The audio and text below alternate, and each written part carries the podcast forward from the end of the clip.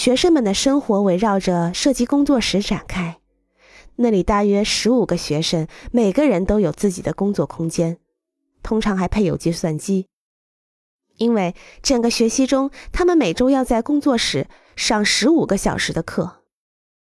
工作室生活变成了建筑系的生态系统。当工程接近完工的时候，学生们白天和晚上都在工作室里工作。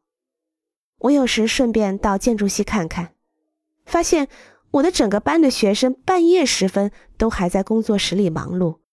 对高强度的工作和在工作房里持久的讨论保持着高昂的兴致，房间里弥漫着披萨的味道，大家过得都很开心。欢迎关注和订阅，这样可以第一时间收听到最新的节目。也欢迎大家多多点赞，并在评论区留下你的看法。